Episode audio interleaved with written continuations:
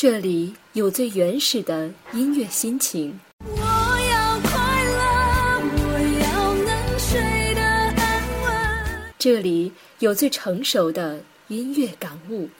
好男人不会让心爱的女人受一点点伤。这里有最浪漫的音乐传奇。月桂树飘下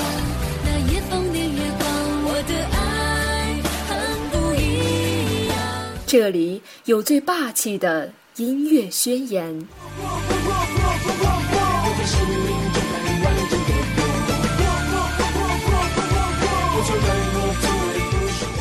这里有最耀眼的音乐梦想。渺小的我，只要歌唱就能看到光芒。这里有最恒久的音乐承诺。我还记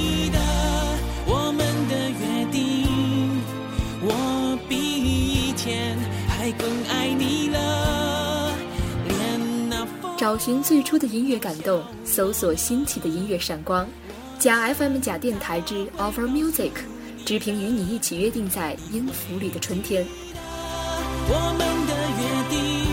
我是直平，愿我的声音带给你感动与希望。为你写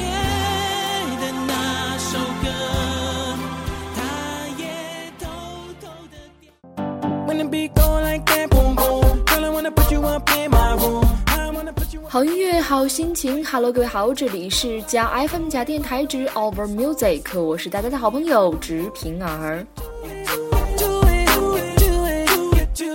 哎，这二零一三年已经过去了大半部分了，不知道您在这一年当中过得怎么样呢？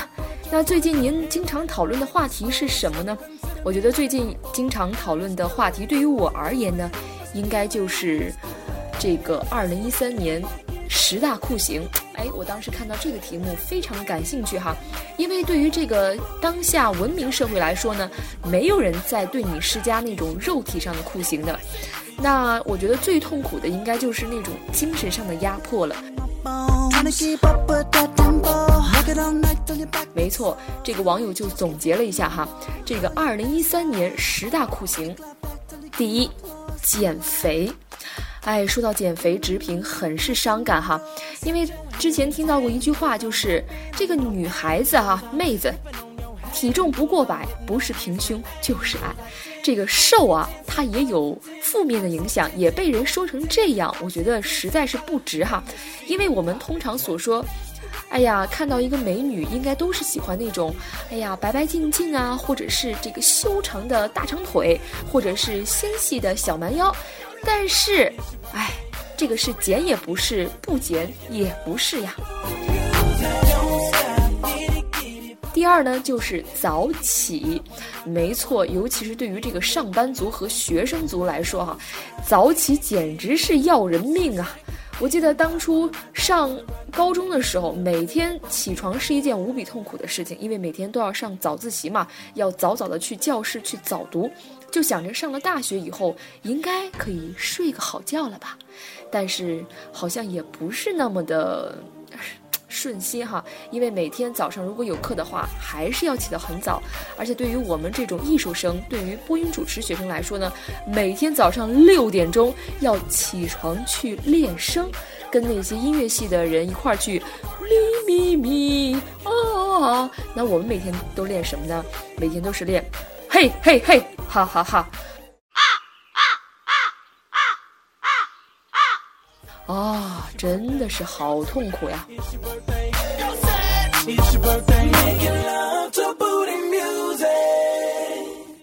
第三就是断 WiFi，不过这个智能机还没出来的时候，WiFi 根本不对人们生活当中造成任何影响。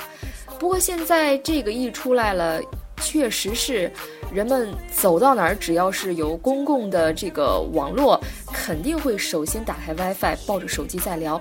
哎，我之前在微博上也是看到了这样一条，算是笑话吧，说如果两个人在一块儿。呃，那衡量这个人到底是对你是不是很真心呢？有且只有一个标准，那就是他在不在你面前玩手机。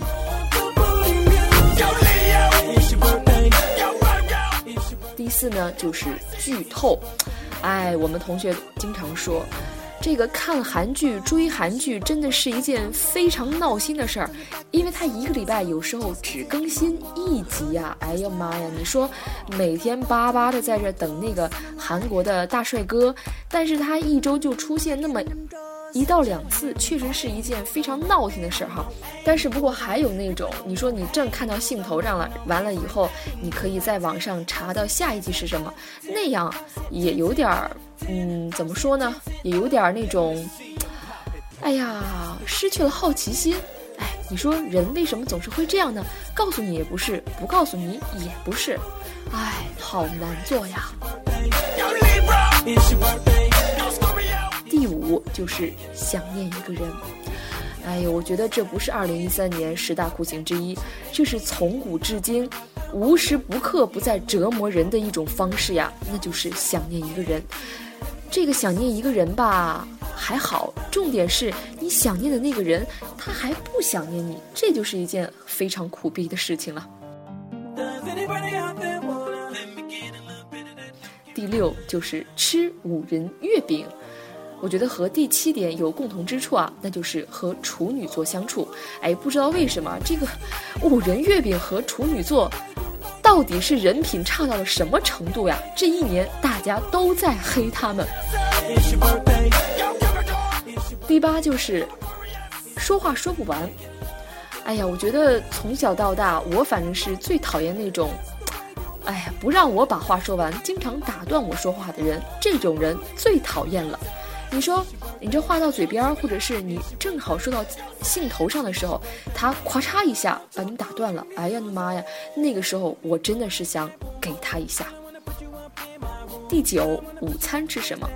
我觉得不仅是午餐啊，对于我而言，对于不在妈妈身边的我而言，早餐、午餐和晚餐吃什么，都是一件无比非常巨头疼的一件事情。我觉得原来在家的时候，因为都是爸爸妈妈做饭嘛，他做什么你就吃什么，完全不用为这个发愁。而你现在离开了他们，每天吃什么呀？哎呀妈呀，就觉得好头疼啊！有木有？第十就是挤地铁。哎呀，说到地铁，我觉得对于我印象最深的应该就是北京的一号线了。我了个去啊，那简直是 People Mountain People Sea。你以平均差不多半分钟的频率这样移动一步吧，是吧？在北京的小伙伴们应该是最有体会了。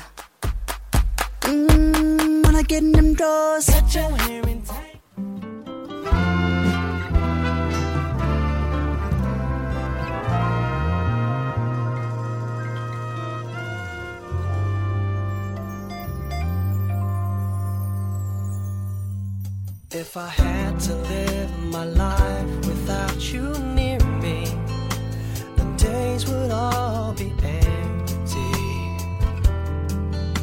The nights would seem so long.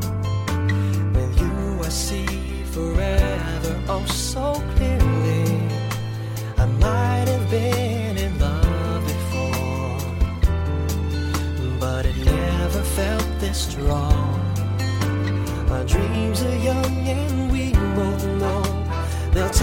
us where we want to go.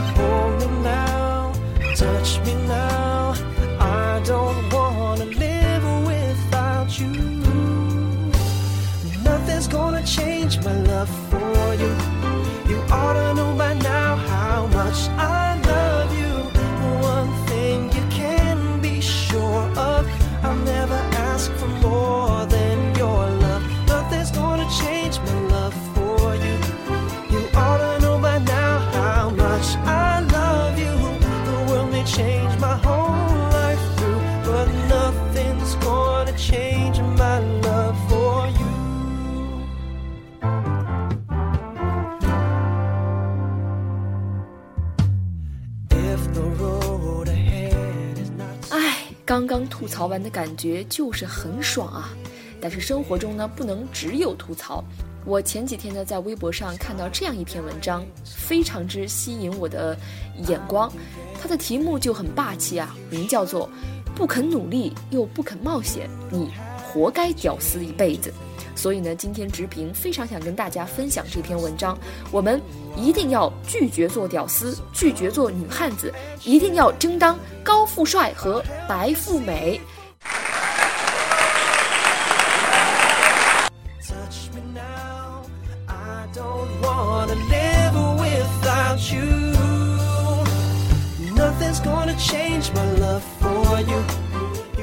下面就一起来分享这篇非常霸气、各种漏的文章吧。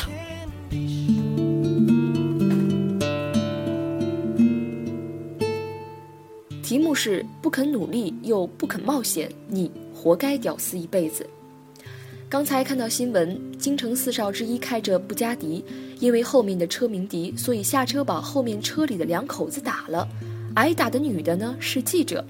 本来一个富二代欺负屌丝的故事，顶多让我觉得打人真的太可恨了。但是后面我发现，真相是那女的老公开车，本来想从公交车道上超车，没成功，就想着超那辆布加迪，还是没成功。于是她老公怒了，开始鸣笛。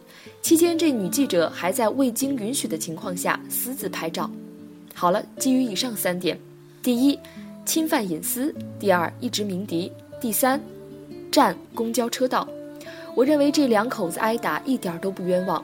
当然，你也可以很圣母的跟我说，无论如何打人是很不对的。但是你再怎么教育我，如果我遇到这种情况，我还是会下车抽他们，毫不犹豫。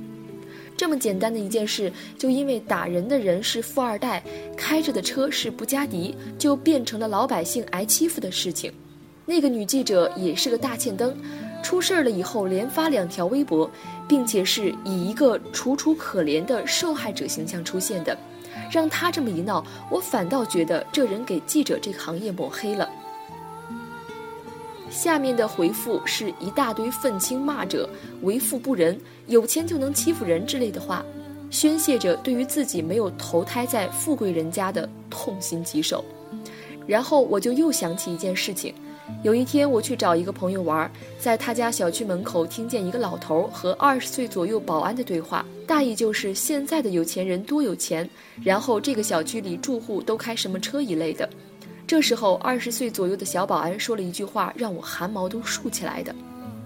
我现在就盼望着什么时候来第二次文化大革命，我第一个报名，打不死那些有钱人。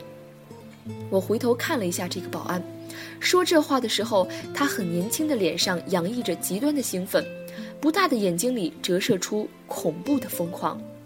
第三件事是发生在我自己身上的。有一天放学是我哥来接我，本来一路上都很平静，忽然在右转弯的时候出来一辆明显违反交通规则的夏利车，我哥刹车很及时，但还是慢了半拍，和夏利车出现了一点刮蹭。夏利车车主是个中年男人，光头，满面油光，脏兮兮的外套包着中年发福的身体。一脸横肉、面露凶光的把车门一摔，然后气势汹汹地对着只有十六岁的我和二十四岁的我哥嚷着经典的国骂。我哥下车以后说：“走保险吧。”这个男的马上表示私了，要我哥赔他两千。听了这个数字，我俩都笑了，可能是笑容点燃了中年男子的爆点吧。他马上在大马路中间像一个泼妇一样撒泼了，引来了围观的路人。仿佛是一瞬间，路人像潮水一样涌来了，把我们围个水泄不通。那些路人不管三七二十一，就把矛头指向了我们。原因很简单，中年男人开的是夏利，我哥开的是保时捷。我哥不断地说，是中年男人违规在先，但是没有人听。有一个神逻辑的大婶说：“你都开上这么好的车了，还在乎那两千块钱？”更有甚者，提议砸了我们的车解解恨。很幸运的是，没等到砸车，警察很快就来了，驱散开了人群。夏利车主见状，马上也怂了。警察表示要看他的驾照。让我们震惊的一幕上演了：中年男人竟然一秒钟变脸，谄媚地上前对我哥说：“哎，小兄弟，您你就跟警察说说，咱们私了了呗，有话好商量嘛。刚才我也是一时冲动，哎，多有得罪哈。”当然，我哥没有私了，而是走的正常程序。临走时，我还听见旁边的大爷大妈们窃窃私语：“哼，有钱就是牛逼呀，连警察都向着他，官商相护，中国呀算是没救喽。”最后要说的一件事儿是有关我自己的。当初我上国内的大学期间，努力的学习托福，准备出国留学，天天自习到很晚，做题做得头晕脑胀。和我一个班的姑娘每天逃课去约会，然后不写作业，有时候懒到脸都不洗。每天唯一的活动就是吃饭、上厕所。后来期末考试的英语成绩，我是全系最高分儿，那个姑娘没及格。后来我要出国了，那个姑娘气酸酸地说：“哼，有钱就是好，在国内念得不好还能去国外，国外的课程都是巨简单，随便糊弄一下就行了。我要是有那个钱，我也早出国了。”当时我回了她一句：“就你这英语水平，国外大学不会要你的。再简单的课程，你这样的人也学不会。”再过了几天，我就听见有人告诉我，这个姑娘背后说我炫富，我只能回她两个字：呵呵。所有人都看着高富帅、白富美，羡慕、嫉妒、恨，认为他们何其幸运，拥有了自己所没有的，却不会想想为什么自己沦落到这步田地。你只看到了大胸小蛮腰，却忽略了他在你胡吃海塞的时候在健身房挥洒汗水；你只看到了超高智商的数学天才，你却忽略了他在你夜夜刀他的时候奋笔疾书；你只看到了他投胎到了显赫人家，却忽略了他在你刷微博吹牛逼约炮的时候学习经商之道，背负着家庭赋予他的巨大压力。你以为他靠着关系，以一毕业就变成了工资是你几倍的引领，却不明白机会是给有准备的人的。在你沉迷于恋爱开房的时候，他在研究为人处世之道，读完了一本又一本的书。然后你窝在合租的老旧房间里，抱着过时的笔记本电脑，脚下还有未收拾的垃圾。一边靠着父母每个月的救济和不到三千块钱的工资度日，一边摸着好几天没洗的头发，感叹着人世间的不公平。为什么我的父母是小职员？为什么我没有倾城之貌？为什么我的运气不好，没考上研究生？你真的是因为命运的不公平吗？其实你知道，你只是因为懒惰。然后的然后，你开始愤世嫉俗。你觉得比你有成就的人，不是运气好，就是人品差，不是阿谀奉承，就是横行霸市。是呀，只有你像小白兔一样善良懂事，你只是运气不好罢了。这个世界上所有人都比你优秀的人，都是欠你的，他们都活该倒霉，他们都为富不仁。可是他们都比你强，他们都经历过你所没有经历过的困苦。你总是告诉自己，那些比你有钱有权的人都会遭报应的。你的仇富情绪变得空前高涨，你不肯面对现实，照着自己为何变成了如此的嘴脸。你回避现实，然后变得自大又自卑。你感觉属于你的香车美女、钻石豪宅都被运气好的人抢走了，于是你认为这个世界是欠你的。可是别骗自己了，你真的配得到这些东西吗？又不肯改变自己，又不肯努力，也不肯冒险，你活该屌丝一辈子，对吗？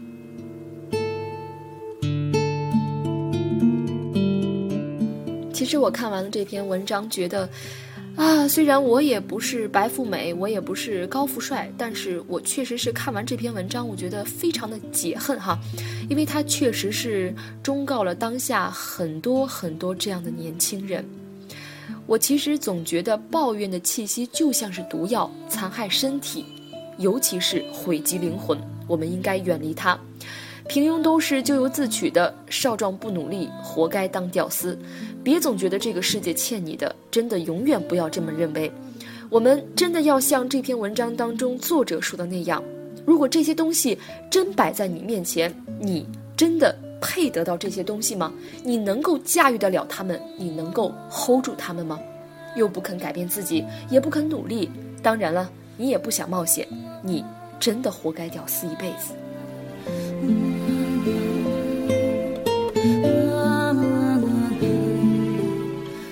我们常说，失败者们总是把自己的失败归结于外部因素，却从来不肯面对一个真实的自己。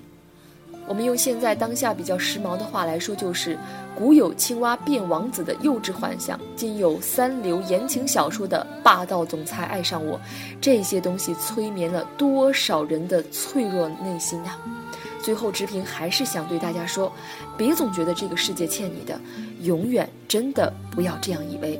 当好的机会摆在你面前的时候，你要考虑一下，你真的有能力去接住他们吗？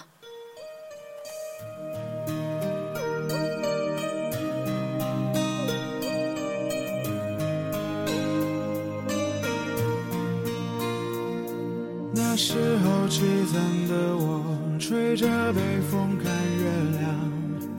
我记得那些人话说的多酸。我穿过大街小巷，擦不到一身难堪。死了也没人管，想对回忆打一枪，让我平凡，跟昨天的昨天相处。我很平凡，也很简单，骨子里的我却。还有眼泪，不用别人安慰。重新来，我还要胜算。好了，本期的节目到这里就全部结束了。最后呢，我想引用外国名著《飘》里面这样一句话：“Tomorrow is another day。”所以，活在当下，立足当下，明天做更好的自己。好了，下期节目我们再见吧，拜拜。没有思念的人，没有快乐的时光，好让我咬紧牙向前闯。